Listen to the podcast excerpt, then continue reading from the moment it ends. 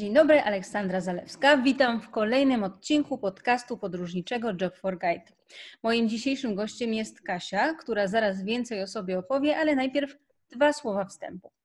Podcast, którego słuchacie, został zrealizowany dla portalu Job for Guide z myślą o wszystkich tych, którzy tak jak my kochają podróże. Platforma Job for Guide łączy specjalistów z branży turystycznej, biura podróży z kadrami turystyki, ale także podróżników i turystów z niezwykłymi przewodnikami z całego świata. Jednym z takich pilotów, przewodników jest właśnie mój dzisiejszy gość, który teraz więcej o sobie opowie. E, cześć wszystkim, nazywam się Kasia Przegocka. E, jestem pilotem wycieczek, takim pełnoprawnym, pełnowymiarowym, pełnoetatowym pilotem wycieczek. Jestem od mniej więcej 6 lat, natomiast e, wcześniej już oczywiście pracowałam w turystyce od początku mojej kariery zawodowej, od skończenia studiów, od mniej więcej 12 lat pracowałam między innymi przy e, organizacji wycieczek dydaktycznych do obserwatorów Polskiej Akademii Nauk przy promocji turystyki rowerowej. Byłam też e, przewodnikiem w jaskini, natomiast od kilku lat, tak jak już wspominałam, jestem pilotem wycieczek. Przewodnikiem w jaskini. W której tak. jaskini? Byłam przewodnikiem w jaskini Wierzchowskiej Górnej, to jest pod Krakowem. Studiowałam w Krakowie, więc w czasie studiów tak sobie dorabiałam. Rozumiem. A dużo osób odwiedza taką jaskinię? To bardzo zależy. Były dni, kiedy były całe grupy, takie grupy zorganizowane przyjeżdżały, e, których e, no jeden z punktów programów była oczywiście ta jaskinia, natomiast e, czasem było tak, że były pojedyncze osoby poprowadzaliśmy po dwie, trzy osoby dosłownie w grupie, także bardzo różnie było. Mhm. To w takim razie z punktu widzenia pilotażu, bo teraz głównie tym się zajmujesz, e, w jakich miejscach można Cię spotkać? E, ja robię w zasadzie cały świat. E, cały świat to znaczy najczęściej można mnie spotkać w Amerykach. Najczęściej chyba właśnie Kuba, Kostaryka, ale też bardzo lubię kraje muzułmańskie, to znaczy na przykład Tunezja, Turcja, E, ale robiłam tak naprawdę bardzo wiele kierunków, bo robiłam i na przykład Nepal, Malediwy, e, Etiopię, Madagaskar przez wiele, wiele miesięcy robiłam, jeździłam także na Wyspę Zielonego Przylądka, robiłam także na przykład Rosję, e, Turcję, o której już wspominałam wcześniej, robiłam także Maltę, no przeróżne kierunki. Mhm, to w takim razie z tych przeróżnych kierunków, gdybyś miała wskazać takie dwa kierunki swoje ulubione? Moje ulubione kierunki to na pewno będzie Turcja i Kuba. Ze względu na to, że y, od Turcji zaczynałam przygodę z pilotażem. Wcześniej, tak jak mówiłam, pracowałam jako przewodnik w jaskini, też byłam pilotem, ale to był taki pilotaż głównie po Polsce i on był bardzo dorywczy. Natomiast y, takie moje pierwsze zlecenia, właśnie jeśli chodzi o pilotaż, to była Turcja, dlatego też Turcja jest mi po prostu najbliższa. Poza tym bardzo mi się podoba tamten język i bardzo lubię kuchnię turecką, więc no po prostu Turcja jest mi najbliższa i Kuba. To jest też takie miejsce, które po prostu uwielbiam i mnie oczarowało od pierwszego obejrzenia. Mhm. Ale rozumiem, że oprócz tego, że pilotujesz i wyjeżdżasz służbowo, jakby nie patrzeć, to też pewnie podróżujesz sama w wielu ciekawych miejsc. Czy udało Ci się zliczyć już, ile tych miejsc odwiedziłaś? E, jeśli chodzi o liczbę krajów odwiedzonych, to nie liczyłam tak dokładnie, ale to jest coś około 50, tak podejrzewam. Także w części z nich byłam jako pilot, części byłam też oczywiście prywatnie. E, no, przy pracy pilota ciężko jest tak naprawdę znaleźć czas na to, żeby, żeby móc podróżować sobie prywatnie, ale jeśli mam taką okazję, to jak najbardziej wyjeżdżam. Także, mm, także dosyć dużo tych krajów już było, ale myślę, że jeszcze dużo mnie też krajów czeka, bo 50 to jest tylko jedna czwarta wszystkich krajów na świecie, które istnieją, także jeszcze trzy czwarte świata przede mną. Mhm. No to prawda, ale w takim razie mm, coś więcej, no bo tak, Turcja to rzeczywiście jest taki kierunek, który swego czasu był i wciąż w zasadzie jest bardzo popularny wśród e, Polaków, ale jak się rozwijała ta masowa turystyka, to Turcja i Grecja to chyba były takie dwa miejsca, gdzie wszyscy zaczynaliśmy, a przynajmniej większość moich rozmówców i większość osób, która na pewno nas słucha, jest z branżą związana, e, dotknęła siłą rzeczy Grecji i Turcji. E, natomiast Kuba to jest taki kierunek, który na pewno mm, wiele osób interesuje, a nie każdemu udało się tam dotrzeć. Z drugiej strony E, czy mogłabyś coś więcej powiedzieć na przykład o tym, jak teraz wygląda na Kubie? Bo wiem, że chyba byłaś tam niedawno. Y, tak, dokładnie. Y, tydzień temu wróciłam z Kuby, może troszkę więcej niż tydzień temu. Także odsiedziałam teraz moją kwarantannę i od dzisiaj już jestem wolna. Y, natomiast na Kubie teraz są potężne zmiany, dlatego że mm, wcześniej na Kubie były dwie waluty. Było peso wymienialne i peso, peso wymienialne, czyli inaczej mówiąc peso turystyczne i było peso lokalne. Teraz zlikwidowali peso wymienialne, wprowadzili tylko i wyłącznie peso lokalne, co spowodowało, że po pierwsze ceny wzrosły i to niesamowicie, bo ceny e, wzrosły teraz mniej więcej 2-3 razy, w zależności od produktu, nawet 4 razy. Także turyści, no niestety mogą się zdziwić teraz cenami na Kubie. Już wcześniej nie było tanio na Kubie, natomiast teraz no, będą na pewno jeszcze większe zwyżki. E, także to jest jedna rzecz. Poza tym też e, Kuba przychodzi na nową gospodarkę. E, zmienia się cały ten system subsydiowania. Wcześniej mieli między innymi te kartki słynne na jedzenie, natomiast teraz od 1 stycznia to powoli będzie wycofywane. Jeszcze nie zupełnie, ale powoli będzie wycofywane. Poza tym no, Kuba to nie już jest, też nie jest już kraj braci Castro, bo pewnie już większość o tym wie, że Właśnie Raul Castro również zrezygnował z władzy w 2019 roku, także mają teraz nowego szefa rządu. E, także Kuba się bardzo, bardzo zmienia i ja jakby jeżdżąc na Kubę przez wiele lat ostatnich, jakby takie największe zmiany, no to zauważyłam dokładnie teraz, teraz kiedy byliśmy. Ona się powoli e, zmieniała wcześniej, natomiast teraz podejrzewam, że będą no, gwałtowne zmiany, więc sama jestem ciekawa, jak, w jaki sposób dalej się potoczy no, sytuacja na, na wyspie. No właśnie, bo wiele osób na pewno decyduje się na Kubę ze względu na ten sławetny syndrom wyspy i na to mm, no takie jednak dość duże zamknięcie przez wiele lat, które spowodowało, że no Kuba, ta pokazywana nam w filmach, e, była taka magiczna, taka zamknięta gdzieś tam w tych latach 70., takich amerykańskich, do tego jeszcze te samochody i to wszystko. A rzeczywiście no w tej chwili e, to się bardzo, bardzo, bardzo zmienia. Mnie się osobiście wydaje po moich doświadczeniach z Kubą, że w zasadzie, no oprócz tego, że wciąż jest problem z tym e, dostępem do wielu produktów, to z punktu widzenia takiego, no właśnie chociażby dostępu do internetu, bo ty przecież też sama pisałaś, widziałam o tym, że, że już nawet się pojawia bezpłatny dostęp do internetu, e, bo może nie każdy też wie o tym, jak na Kubie jest tym internetem, prawda? Mhm. Tak. No tak, e, na Kubie internet jest na kartki, tak w cudzysłowie oczywiście mówiąc, że jest na kartki, dlatego że trzeba sobie kupić kartę, kartę z drapkę. Ona teraz już kosztuje tylko i wyłącznie 1 euro, co jest ceną po prostu E, bardzo niską, bo jak pierwszy raz byłam na Kubie, to kosztowała 5 euro za godzinę. No teraz kosztuje 1 euro za godzinę, także bardzo jakby mm, przystępna cena dla nas, dla turystów, bo dla Kubańczyków to niekoniecznie. Natomiast e, rzeczywiście e, można już w niektórych hotelach dostać taką jakby kartę z recepcji i to, ta karta z recepcji, taki wydruk z recepcji sprawia, że e, wpisujemy ten kod specjalny do telefonu i nie musimy już za, za to płacić, za, za tą kartę, także to jest super. Także to jest taka nowość, która się teraz pojawiła na Kubie. Natomiast generalnie jakby e, tak jeżdżąc właśnie z turystami im opowiadając, jak ta Kuba wygląda i tak dalej, e, to y, ja jakby zauważam bardzo wiele zmian. Ja i to widzę, że to są, to są zmiany pozytywne właśnie, chociażby w kontekście tego internetu, czy e, dostępności wielu produktów. Natomiast bardzo często właśnie niestety mm, turystom Kuba się kojarzy jako taki kraj, który gdzieś tam zatrzymał się w czasie i oni myślą, że tam jest wciąż tak samo źle. A ja patrząc z perspektywy kilku lat, kiedy tam właśnie bywam, no to ja widzę, że jednak jest coraz lepiej, coraz lepiej. Także to, co ja opowiadam turystom i mówię, że zobaczcie, patrzcie, można już wreszcie korzystać z internetu tutaj na placach, na, na rynkach, e, w miastach i już właśnie jest gdzie niegdzie internet za darmo. Oni się bardzo często dziwią, że o, o, co chodzi, dlaczego ja tak mówię, bo przecież dla nich to dalej jest internet gdzie niegdzie reglamentowany, dalej trzeba kupować te karty. E, no, dla mnie, jakby tak jak mówiłam, widzę bardzo dużo pozytywnych zmian, natomiast no, E, no rzeczywiście jakby Kuba jest krajem, który się gdzieś tam mocno zatrzymał niestety w, w czasie.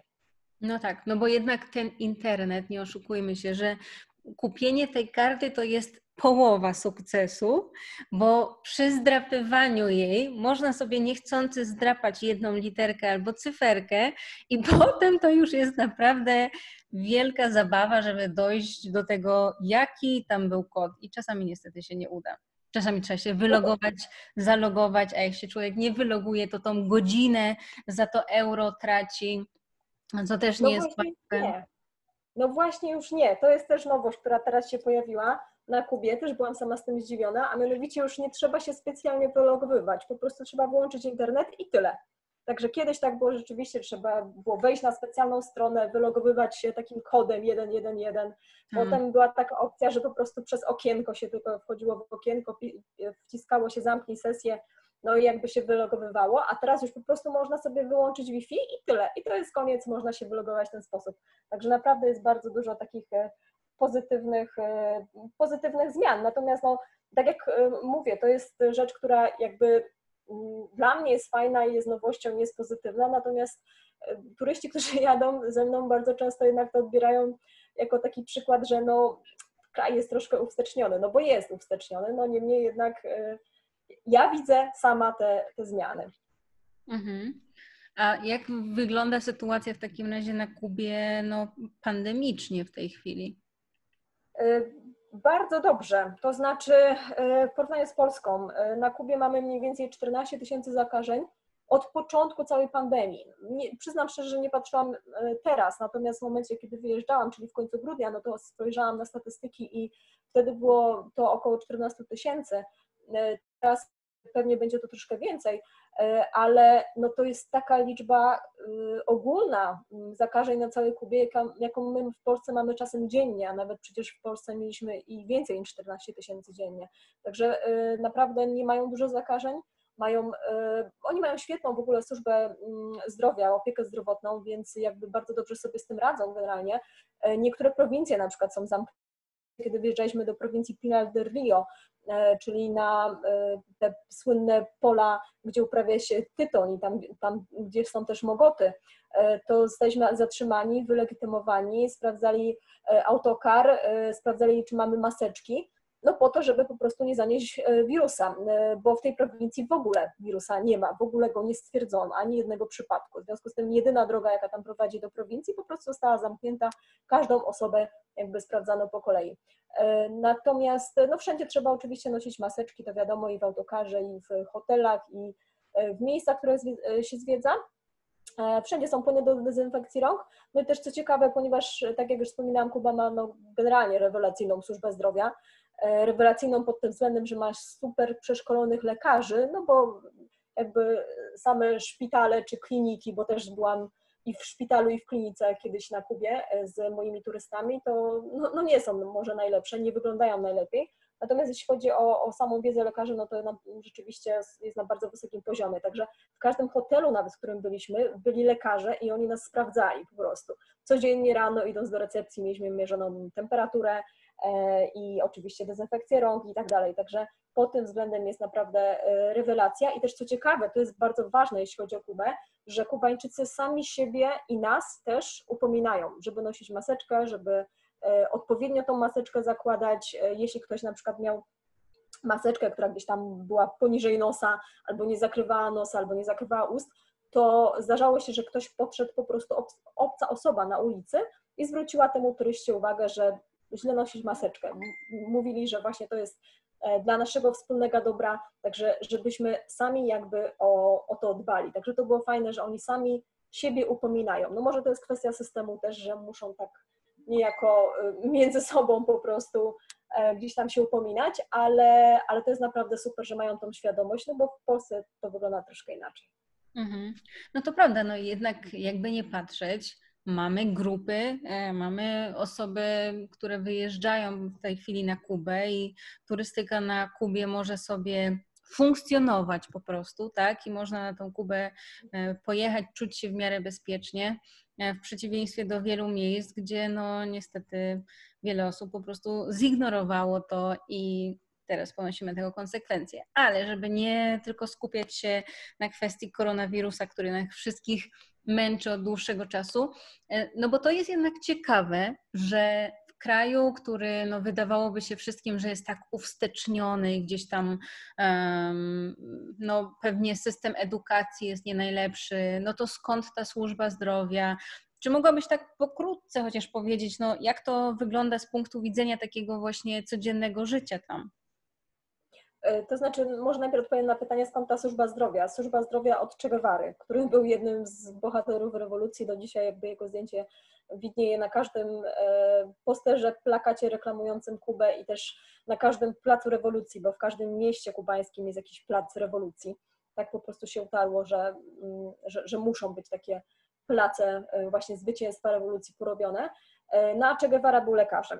Studiował medycynę, był lekarzem w momencie, kiedy razem z Fidelem i z Raulem e, uderzyli na Kubę na jachcie Granma e, i przedostali się na Kubę. On zaczął budować we wschodniej Kubie, która wcześniej była, a teraz dalej jest niestety e, dosyć mocno taka uwsteczniona. W prowincji Orienty zaczął budować szpitale, kliniki, zaczął budować różnego rodzaju ośrodki zdrowia i zaczął leczyć też ludzi samodzielnie.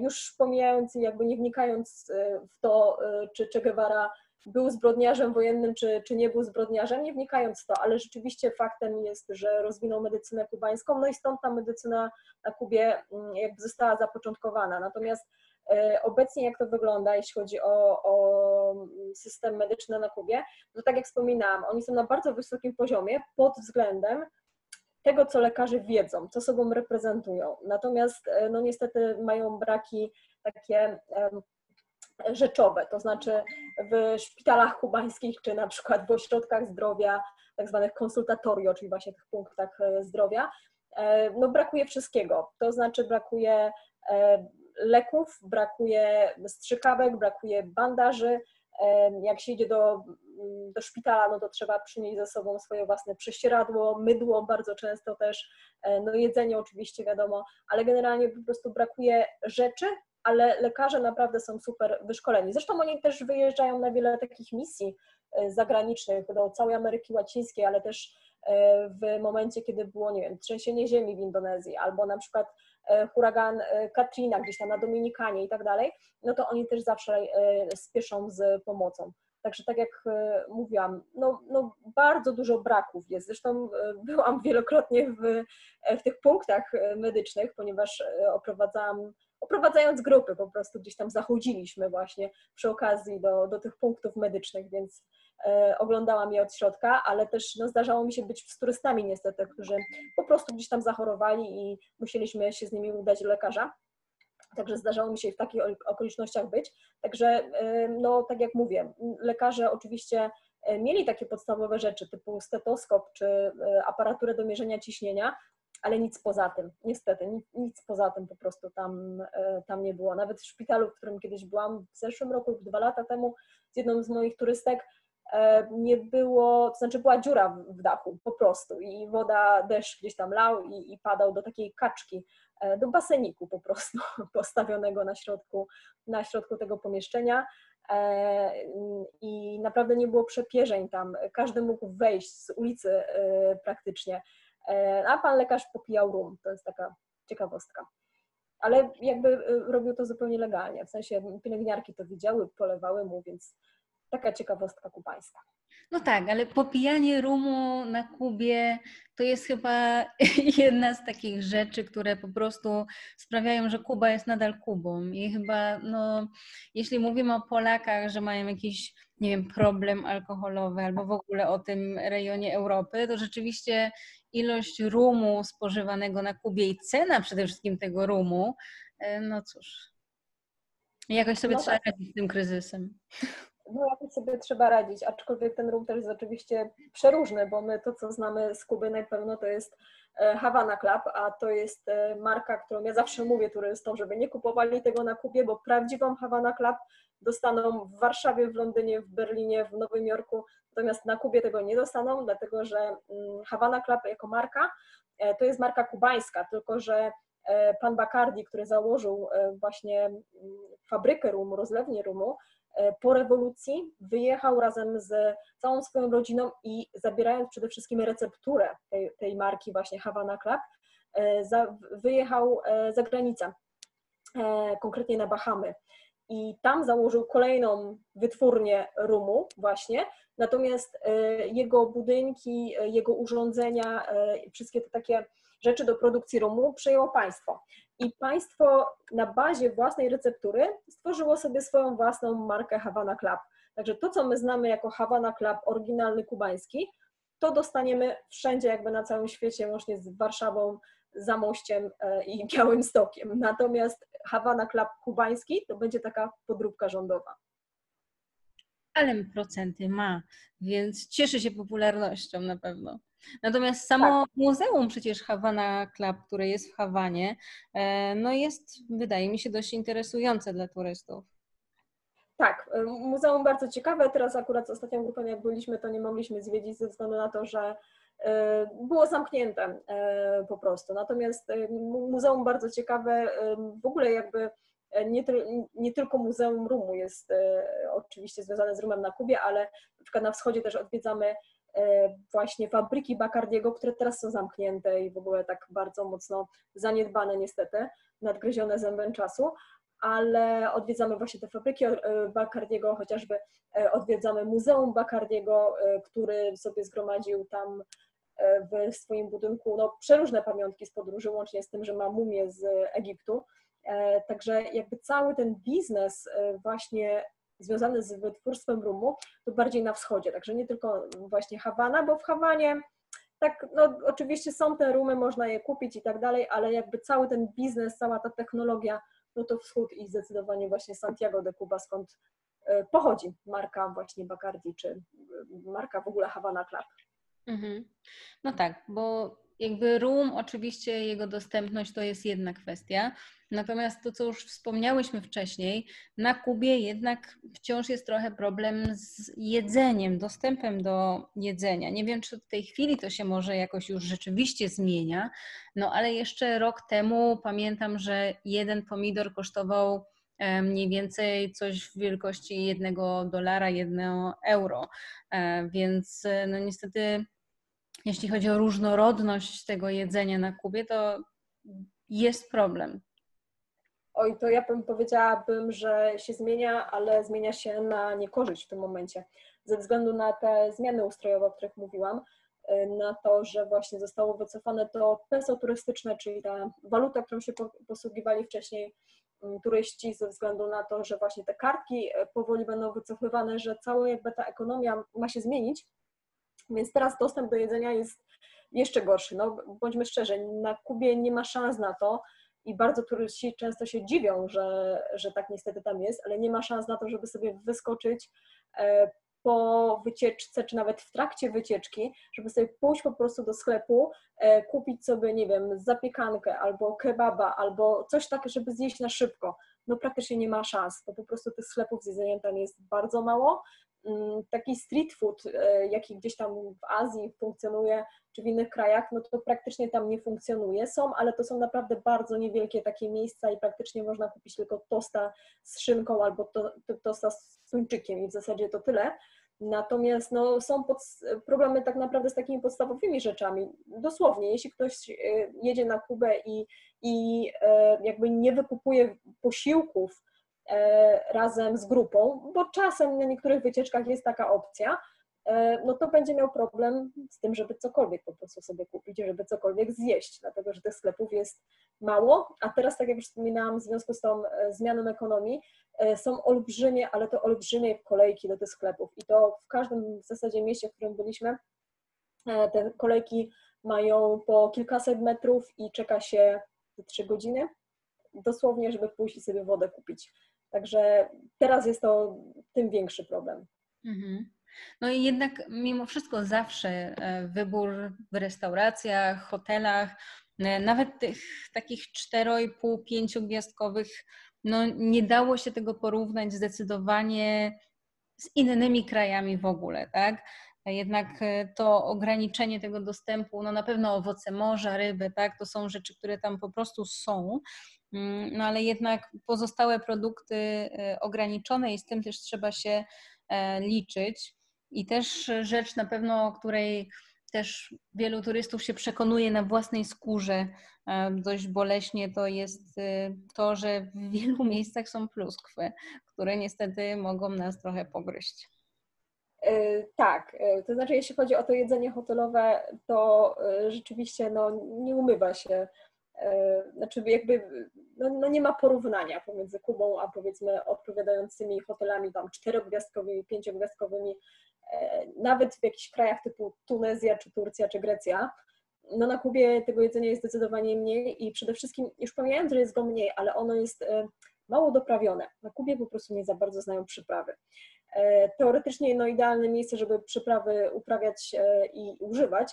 E, natomiast w zasadzie poza solą i pieprzem, to te przyprawy są tam nieznane. I ja myślę, że to jest też taki powód, dla którego to jedzenie wydaje się nieszczególne nawet nie chodzi właśnie o jego ilość, tylko po prostu o to, w jaki sposób ono jest przygotowywane. Natomiast bardzo dużo octu dodają do, y, do tego jedzenia, co jest dla mnie dziwne, ale wynika to chyba z tego, że akurat ocet mają, więc po prostu sobie octem polewają.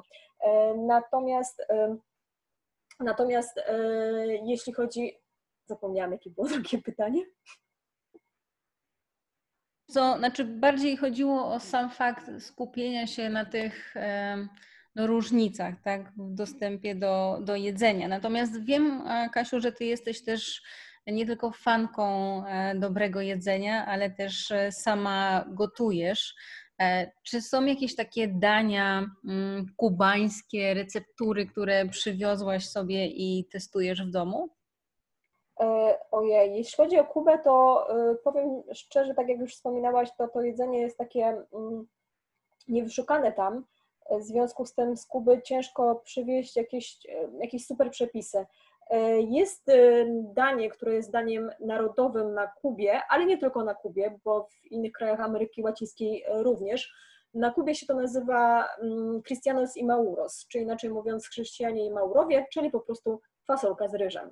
E, w Kostaryce to samo danie nazywa się na przykład gallo pinto, czyli marowany kurczak. No, polega to na tym, że po prostu gotuje się biały ryż i czarną fasolę i może się dodawać do tego coś jeszcze. E, na Kubie raczej się nic nie dodaje, bo, no bo bieda. Natomiast e, właśnie chociażby w Kostaryce dodaje się siekaną cebulę, paprykę, także to jest taka rzecz, którą ja rzeczywiście sobie bardzo często robię w domu, y, jeśli mam fasolę, bo powiem szczerze, że w Polsce jest dosyć ciężko dostać tą e, fasolę taką czarną, więc ja bardzo często, za każdym razem, za każdym razem jak jestem w Kostaryce, mam w Kepos taki ulubiony sklep, gdzie sobie robię zapasy e, czarnej fasoli, która tam jest no, bardzo tania, a w Polsce, przynajmniej w moim rejonie, jakby ciężko jest ją e, dostać, więc bardzo często właśnie to przywożę z, e, z wyjazdów. Natomiast jeśli chodzi jeszcze tutaj o jakieś kubańskie dania, no to Kubańczycy na przykład robią, e, jedzą chicharrones, czyli taką e, skórę ze świni po prostu, która jest taka no, na głębokim tłuszczu palona, także można to spróbować, ale to, to nie jest taka, takie danie, które ja bym powiedzmy robiła sobie w, w domu. No i smażone banany, to też czasem mi się zdarza robić. E, smażone banany na różne sposoby, dlatego że nie robią też coś takiego ala e, fufu. Fufu, czyli banany, które są zmiksowane tak jak pire ziemniaczane, e, z dodatkiem różnych przypraw, to znaczy no, to, tego, co mają, czyli akurat dodają do tego sól, pieprz i taką właśnie podsmażoną cebulkę, także no, ciężko by w Polsce znaleźć mieszankę bananów z cebulą, a na Kubie właśnie to jedzą. I czasem to też robię w domu, aczkolwiek, no tak jak powiedziałam, ta kuchnia kubańska nie jest aż na tyle wyszukana, żebym przepisy kubańskie jakieś w domu stosowała, bardziej stosuję przepisy z innych krajów. Mhm. No i jeszcze ropa wiecha, czyli w zasadzie taka bardzo, bardzo mocno duszona, najczęściej wołowina w sosie pomidorowym. Tak, no to jest e, taki przysmak na Kubie, dlatego że e, z wołowiną jest problem w tym kraju, ponieważ, e, ponieważ krowy, które mieszkańcy posiadają, to są krowy, które de facto należą do rządu. Oni mogą korzystać z tych krów na takiej zasadzie, że mogą pobierać sobie mleko na swoje własne potrzeby, aczkolwiek większość tego mleka tak czy siak muszą oddawać do rządu. W związku z tym jest też prawo mówiące, że no nie można zabić krowy. Za zabicie krowy idzie się do więzienia na w zależności od tego, w jaki sposób się ją zabiło i tak dalej, czy to było z premedytacją, czy bez, ale mniej więcej na około 15 lat siedzi do więzienia, natomiast za zabicie człowieka na 12 lat. W związku z tym jakby mięso z krowy wołowina jest po prostu bardzo, bardzo droga, jest rarytasem i praktycznie nie występuje na wolnym rynku i dlatego właśnie ta zupa ropa wiecha to jest taki ichniejszy przysmak i, i danie narodowe. Ale akurat tego też gdzieś tam w domu, tego przyznam szczerze, że nawet nie próbowałam zrobić w domu, ale może to będzie jakaś inspiracja, ta dzisiejsza rozmowa, do tego, żeby gotować ropa wiecha. Mhm.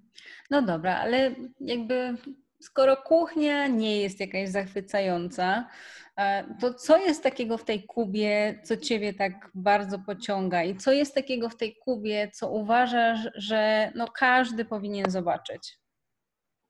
E, ja myślę, że mi Kuba się przede wszystkim kojarzy z dzieciństwem, po prostu.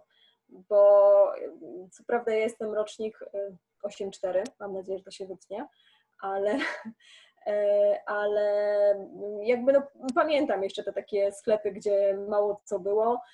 Pamiętam właśnie reglamentowane towary i to mi się po prostu kojarzy z dzieciństwem, więc dla mnie Kuba ma taki właśnie Mm, taki posmak tego, co, co, co, e, co tak e, kiedyś było fajne w moim życiu.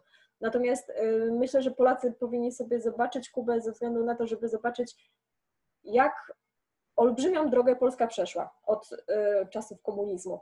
I to raz pod względem infrastruktury, budownictwa, usług, całej gospodarki, ale przede wszystkim pod względem tego, jak ludzie myślą, bo wydaje mi się, że my Polacy też mieliśmy takie myślenie, jakie jest na Kubie e, w latach 80. jeszcze, że nie da się, nie można e, i, i po prostu nic się nie opłaca i czy się stoi, czy się leży, e, tysiąc złotych się należy. I Kubańczycy niestety do dzisiaj tak myślą. Także myślę, że fajnie, e, bardzo często zresztą tak się z tym spotykam, że e, turyści mówią, że no, e, fajnie jest sobie porównać, jaką drogę nasz kraj przeszedł, po prostu patrząc na Kubę, zobaczyć, jaką drogę nasz kraj przeszedł i jaką drogę ludzkie myślenie przeszło. Natomiast y, młodzi ludzie no bardzo często jak jadą na Kubę, to są zdziwieni tym, ale potem właśnie mówią, że no rodzice nam opowiadali, że tak, tak to było, ale nie spodziewaliśmy się, że było aż tak. Także pod tym względem myślę, że fajnie jest zobaczyć, zwłaszcza dla Polaków i dla tych osób, które mieszkały w krajach e, socjalistycznych czy komunistycznych. E, właśnie no, jeden z ostatnich krajów tak naprawdę socjalistycznych na świecie. Mhm. No i też fajnym doświadczeniem myślę, że dla każdego, chociaż może w obecnych czasach to nie jest aż takie polecane dla obu stron są casas particulares, tak? czyli ta możliwość zamieszkania z kubańską rodziną, bo wydaje mi się, przynajmniej z mojego doświadczenia, no, że jednak nawet jedzenie jest dużo lepsze w takim domu, e, jednak ten klimat, to wszystko jest nie do porównania, aczkolwiek mm, no, znajomość języka hiszpańskiego bardzo się przydaje.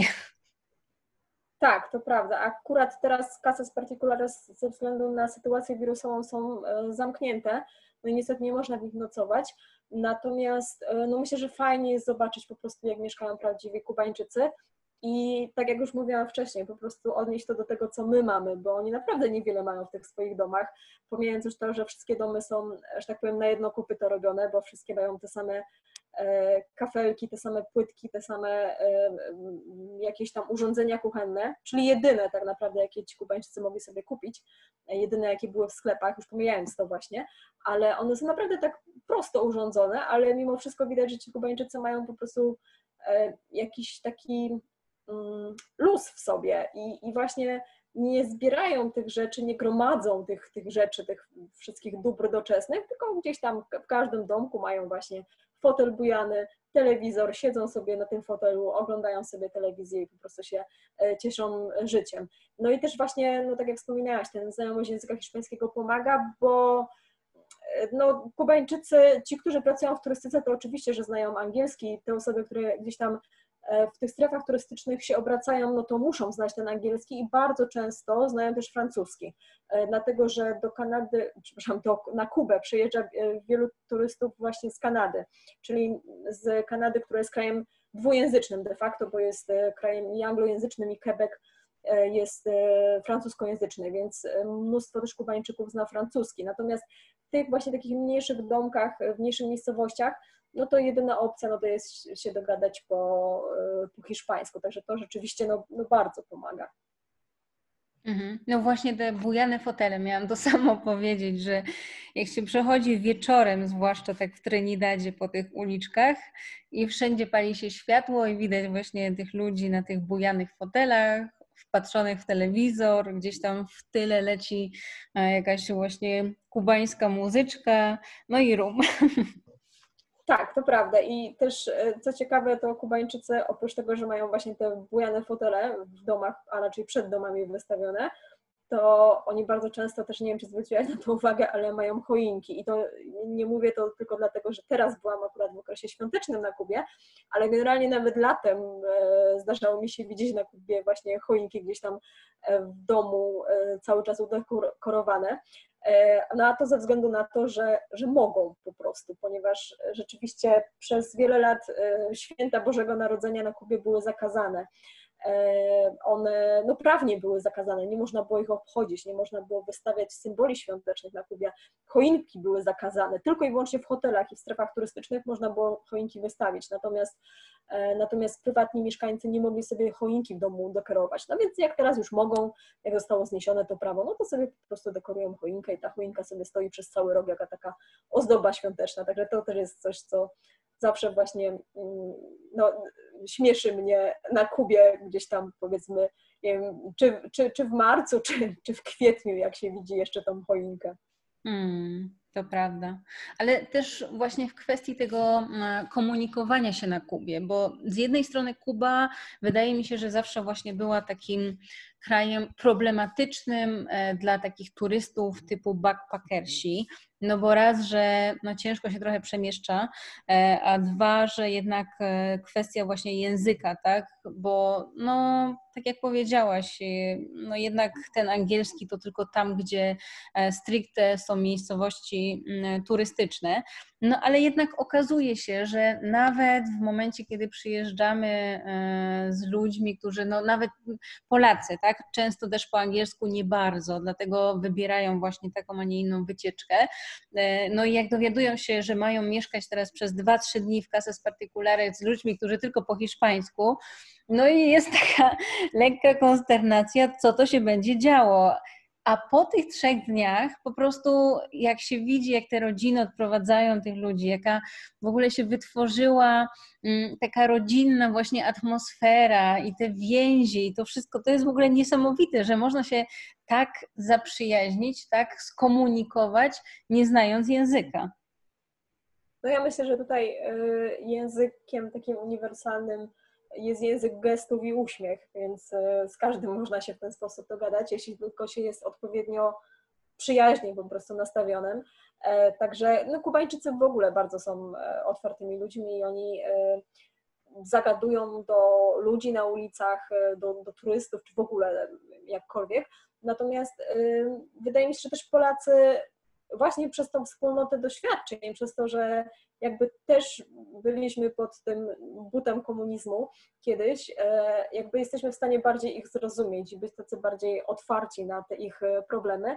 I są dla nas rzeczy, które już e, jakby jesteśmy w stanie przymknąć na to oko, także to też na pewno w jakiś sposób pomaga w tym, że, że nawet nie znając języka jesteśmy w stanie się z nimi porozumieć, bo po prostu znamy znamy te same historie właśnie z komunizmu. Na przykład, nie wiem, czy tak powinnam mówić publicznie, ale mogę wspomnieć o tym, że e, bardzo często no, na kupie po prostu brakuje papieru toaletowego w toaletach. E, I to jest towar reglamentowany rzeczywiście. E, ja nawet sama w momencie, kiedy tam robiłam wycieczki fakultatywne i mieszkałam na Kubie, to zabierałam po prostu papier toaletowy z hotelu, w którym mieszkałam i w momencie, kiedy robiliśmy wycieczki, zatrzymywaliśmy się no, w poszczególnych tam punktach, w domach tam ludzi, to po prostu woziłam im ten papier toaletowy po to, żeby, żeby turyści mogli z niego skorzystać. Natomiast no, Polacy jakby mówią, aha, no dobra, my pamiętamy, bo my też jakby używaliśmy gazet w tym celu. E, na Kubie najpopularniejsza gazeta to jest Granma, e, to jest taki organ partyjny, gdzie tam właśnie wszystkie te takie informacje o przodownikach pracy się e, pisze i tak dalej.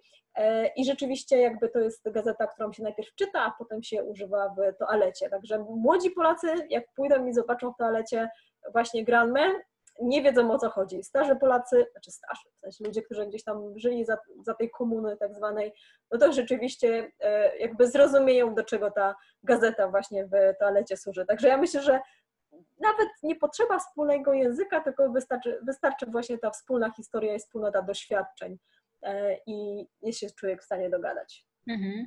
To wracam do mojego poprzedniego pytania, czyli Jakie są takie rzeczy, które, miejsca, które trzeba na Kubie Twoim zdaniem zobaczyć? I w ogóle, czy tak naprawdę no, z Twoich doświadczeń w tylu krajach, w których byłaś, czy uważasz, że mm, Kuba to jest takie miejsce, które trzeba odwiedzić? Ja myślę, że koniecznie, dlatego że e, no to jest e, miejsce unikalne, bo w żadnym innym kraju na świecie nie zobaczyłam tych starych samochodów, chociażby e, amerykańskich w żadnym innym kraju na świecie nie zobaczyłam tylu wyznawców takiej religii Santeria, która tam właśnie na Kubie panuje, czyli to jest taka religia afroamerykańska. Ona jest naprawdę bardzo mocno tam widoczna. Nigdzie nie widziałam tyle osób, które właśnie palą cygara i e, piją rum i tańczą na ulicach, bo to rzeczywiście tam, tam występuje. Także ja myślę, że warto naprawdę tą Kubę zobaczyć, nie tylko ze względu na ten komunizm i na tą naszą wspólną historię, ale też ze względu na takie smaczki, których po prostu nigdzie indziej na świecie się nie zobaczę. Natomiast co do tego, jakie tam miejsca warto zobaczyć, to ja osobiście uwielbiam Orientę, czyli inaczej mówiąc e, wschód Kuby. Ja tam uwielbiam jeździć po prostu, z tego względu, że to jest takie miejsce, które jest bardzo nieodkryte, bo zachód Kuby, właśnie Hawana, Trinidad, e, Dolina Vinayes, czy e, te kurorty typu właśnie Varadero, Cayo Santa Maria i tak dalej, one są takie dosyć mocno znane, rozreklamowane, turystyczne. Natomiast wschód Kuby jest o tyle ciekawy, że po pierwsze tam cała ta historia kubańska się zaczęła, bo to tam lądował Krzysztof Kolumb w momencie, kiedy przybył do Ameryki to tam e, były pierwsze villas, czyli te pierwsze miasta na Kubie założone. Tam były te wielkie haciendy, to tam e, właśnie Hiszpanie rozwijali przemysł najpierw kawowy, potem e, właśnie mm, plantacje trzciny cukrowej. Tam powstawały właśnie te pierwsze fabryki rumu. E, tam, e, ten rejon jest też związany z e, niepodległością kubańską. Też jest przede wszystkim związany z Fidelem Castro. Tam są koszary Moncada, na które on uderzył. Tam jest cmentarz świętej Ifigenii, na której leży Fidel Castro. Także ja uwielbiam osobiście wschód i takim miejscem, które bym naprawdę polecała do zobaczenia jest Santiago de Cuba. Także wszelkie wycieczki jadące na wschód naprawdę warto mimo że no, y, nie, może nie zobaczy się do takich standardowych pocztówkowych miejsc e, kubańskich, jak właśnie Hawana czy, e, czy Trinidad, to tam można zobaczyć taką prawdziwą, oryginalną Kubę. Mhm. I dobrze, że wspomniałeś kawę, bo ja jako osoba, która kawę uwielbia, naprawdę przywożę ją z wielu różnych miejsc i przyznaję, że kubańska kawa jest naprawdę super. E, oczywiście kupowanie jej na lotnisku e, wychodzi w ogóle nie za tanio, więc nie polecałabym tego, ale zaopatrzenie się wcześniej na mieście, e, w takich punktach właśnie, gdzie sprzedają cygara i kawę, świetna. Naprawdę jak ktoś lubi kawę, to na Kubie sobie dobrą kawę na pewno kupi. Tak, to prawda, aczkolwiek muszę powiedzieć, że kawa teraz też na Kubie niestety jest towarem reglamentowanym.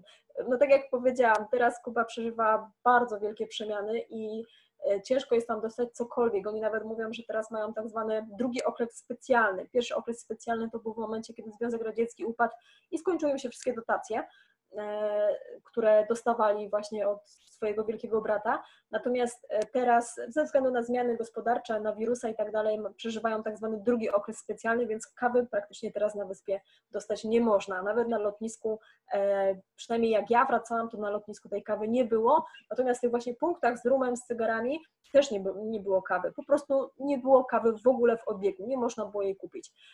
Ani w oficjalnych, ani w nieoficjalnych miejscach. No niestety kawa po prostu jest e, dobrem teraz reglamentowanym. Natomiast rzeczywiście kawa kubańska jest super i e, na Kubie też e, zawsze opowiadam to moim turystom, że na Kubie robi się tak zwaną kawę ze skarpetki. A ze skarpetki polega to na tym, że oni mają taki tradycyjny zaparzacz do kawy, który składa się z podstawki. To jest taka podstawka metalowa właśnie najczęściej. I na tą metalową obręcz zakłada się coś takiego ala skarpetka, przy czym to nie jest oczywiście żadna skarpetka, tylko no, kawałek materiału e, taki, o takim wydłużonym kształcie. Do tego wsypuje się kawę, do tego wsypuje się od razu cukier, bo Kubańczycy zawsze piją tą kawę z cukrem.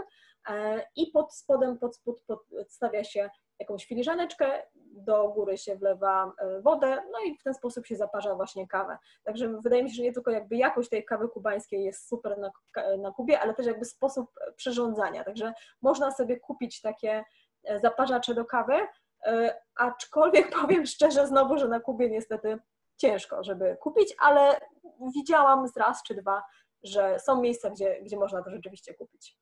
Jednym słowem, kawa z filtra po prostu zamiast ekspresu, bo jednak rzeczywiście dostać kawę z ekspresu na Kubie nie jest łatwo. Ale e, kilka takich rzeczy myślę, że ciekawych, ważnych e, no, poruszyłaś, jeśli chodzi o Kubę. Natomiast e, chciałabym też, żebyśmy zajrzały no, z siłą rzeczy, ze względu na zawód, jaki wykonujesz, za kulisy.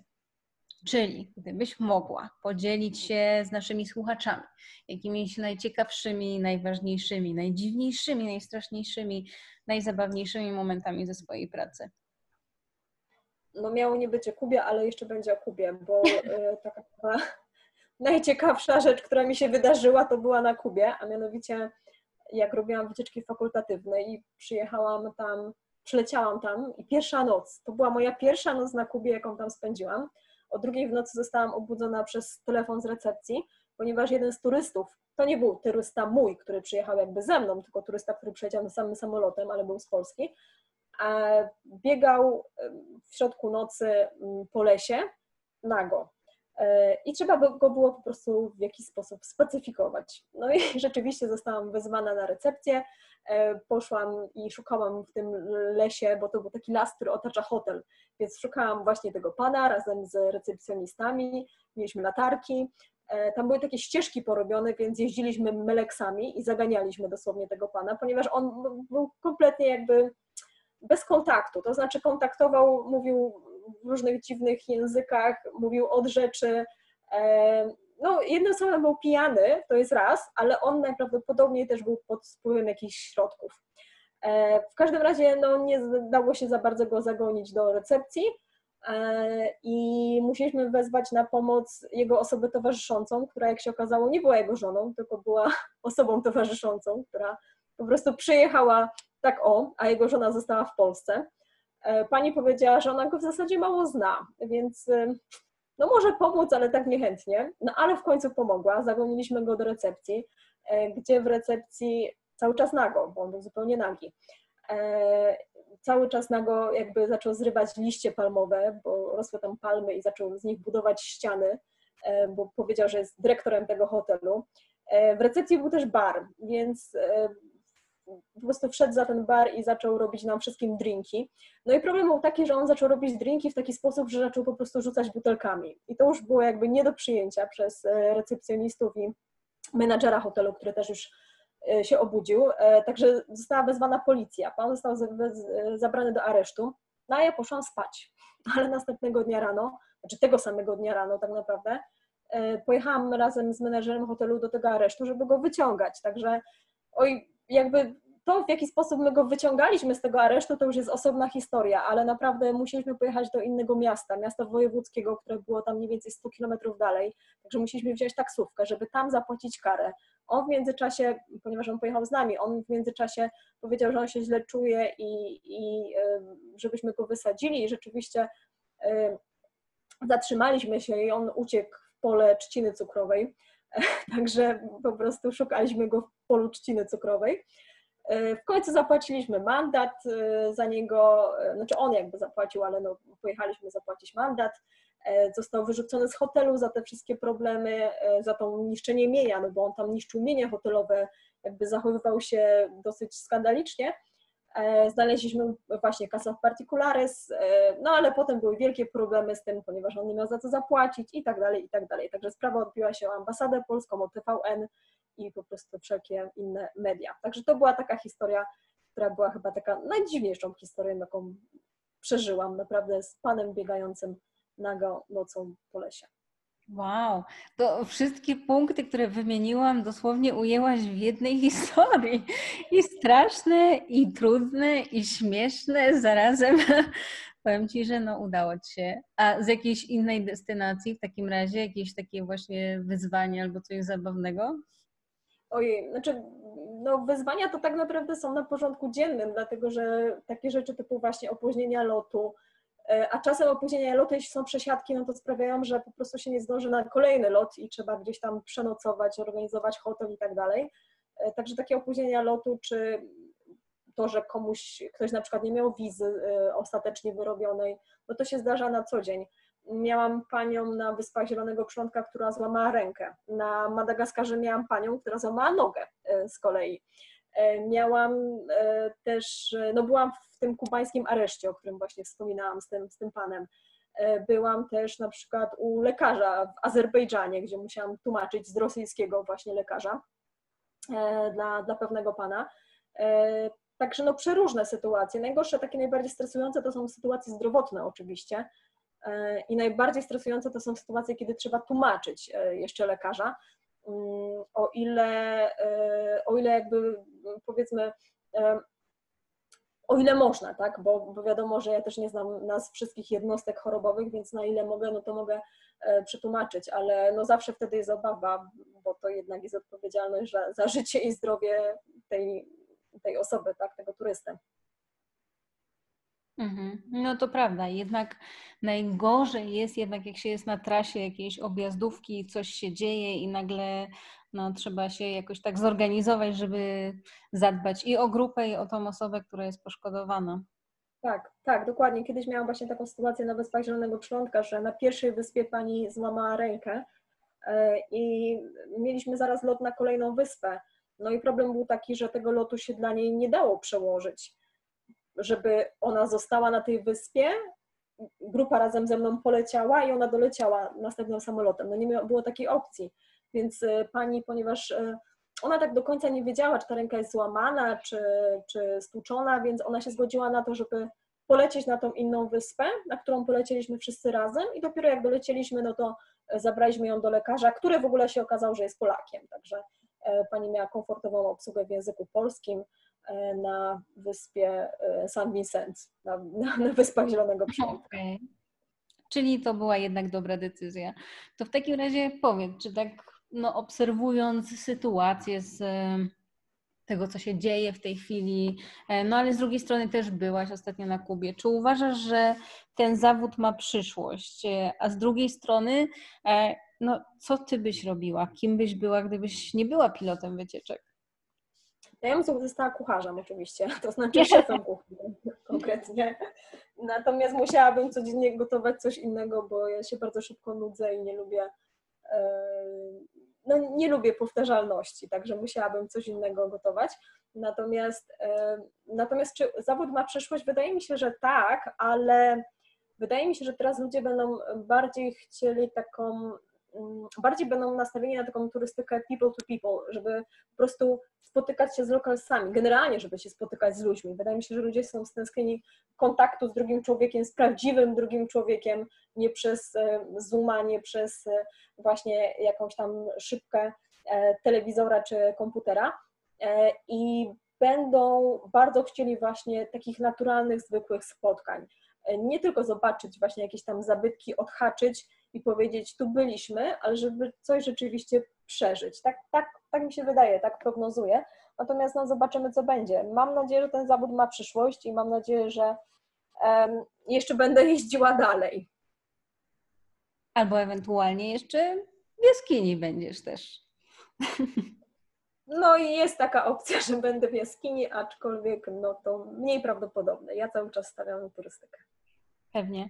To w takim razie, czy mogłabyś, e, tak już zmierzając ku e, końcowi, e, polecić naszym słuchaczom jakieś pozycje książkowe, filmowe, serialowe na ten czas ograniczenia podróży, bo no wydaje mi się, że tutaj jakby siłą rzeczy po tym, co opowiadałaś właśnie o Cze i o Castro, dzienniki motocyklowe są no, obowiązkowe.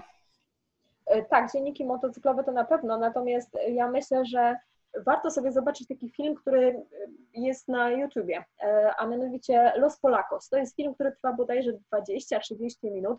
Bardzo króciutki film dokumentalny o losach e, Polaków, którzy na Kubę pojechali i na Kubie zostali, co ciekawe właśnie, bo wbrew pozorom jest bardzo wiele takich osób, nawet, y, nawet z mojego własnego podwórka siostra mojego sąsiada y, wyszła za mąż za Kubańczyka i przez wiele lat na tej Kubie mieszkała. Natomiast jest wiele osób, które właśnie mm, dalej żyją na Kubie i fajnie ten film pokazuje ich życie, po prostu życie Polaków. I ja myślę, że jak ktoś pojedzie na Kubę i zobaczy e, życie Kubańczyków, to do, nich, do, do tej osoby tak to nie przemówi, jak zobaczy, że ktoś z Polski wyjechał i po prostu żyje właśnie w takich warunkach i ma te kartki na chleb i tak dalej, i tak dalej. Także Los Polakos, tak, tak się nazywa reportaż, świetny, polecam. E, to jest jedna rzecz. E, natomiast jeśli chodzi właśnie o tematykę kubańską, to e, chociażby książkę Syndrom Wyspy. Ona jest naprawdę rewelacyjna. Autor to jest Jacek Krzysztof Hinch. To jest jedna rzecz.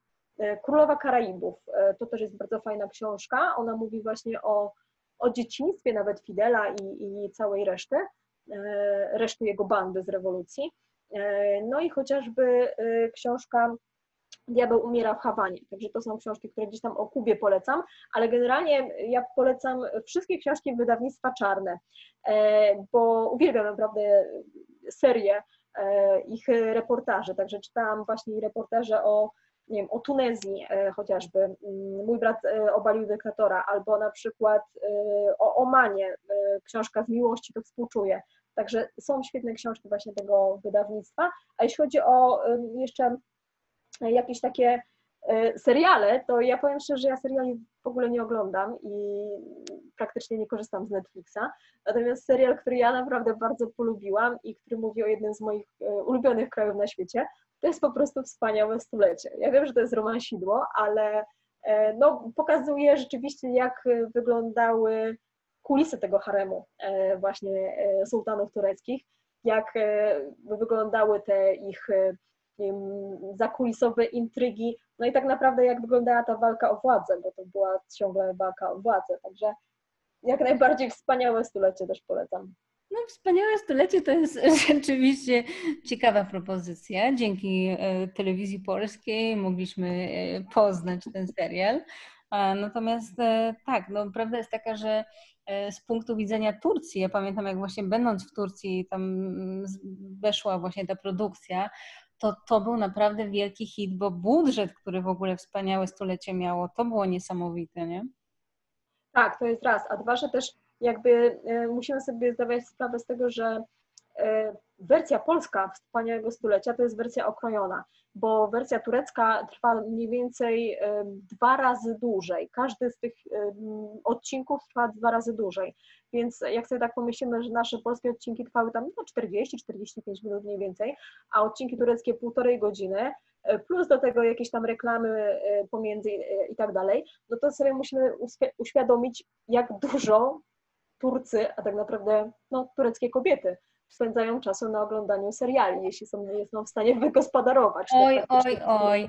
Nie tylko kobiety, przecież w tych wszystkich kawiarniach, jak lecą te tureckie właśnie telenowele, które się ciągną godzinami, to wszyscy tam oficjalnie czy nieoficjalnie zerkają, piją kawę i oglądają po prostu te straszne, straszne fabuły, które się po prostu jak moda na sukces ciągną naprawdę godzinami. No tak, mężczyźni też oczywiście, ale mężczyźni to tak właśnie jednym okiem, bo oni gdzieś tam bardziej tą kawusię sobie piją i po prostu dyskutują o polityce i najważniejszych sprawach. Mm. No i zrobiłeś tak melancholijnie, chcielibyśmy wrócić do Turcji. Powiedz jeszcze na koniec, jak ten nieszczęsny COVID wpłynął na Twoją karierę? E, wpłynął e, no, w taki sposób, że ją zastopował tak naprawdę, ponieważ ja miałam, miałam na szczęście kilka grup w czasie pandemii, e, bo rzeczywiście, rzeczywiście byłam i na Malcie kilka razy, i byłam w Tunezji i teraz właśnie na Kubie. Natomiast no, to nie jest normalna liczba grup, którą powinnam mieć, bo jakby w ciągu roku po, zazwyczaj robiłam około 20-25 grup, natomiast w ubiegłym roku tych grup miałam może 10, może mniej nawet, może z 8, nie pamiętam dokładnie. Natomiast no, rzeczywiście jakby turystyka się ograniczyła, ale z drugiej strony poszłam w inne rzeczy, z czego świadectwem jest na przykład tutejszy e, podcast, tak? Dlatego, że zaangażowałam się e, właśnie w, w inne jakieś działalności, zaczęłam robić swoje portfolio fotografii, pisałam jakieś artykuły podróżnicze, więc z jednej strony jako tako, no to rzeczywiście COVID e, zastopował pracę, ale z drugiej strony dał mi możliwość, żeby, mm, znaczy dał mi czas na to, żeby po prostu wykorzystać go w inny sposób, który mam nadzieję, że przysłuży mi się kiedyś. Pewnie. Super, bardzo Ci dziękuję w takim razie, e, Kasiu. E, jak mhm. słyszycie, no, Kasia ma ogromną wiedzę e, i zapewniam Was, że nie tylko o Kubie, więc jeżeli chcielibyście nawiązać z Kasią współpracę, to zapraszamy na Job for Guide. E, również znajdziecie e, artykuł Kasi na naszej stronie. Niebawem zapewne też pojawi się kolejny, który już czeka. Także bardzo dziękuję Ci za rozmowę i no i do zobaczenia w świecie. Dziękuję i do usłyszenia ponownie i mam nadzieję do zobaczenia na jakichś wycieczkach.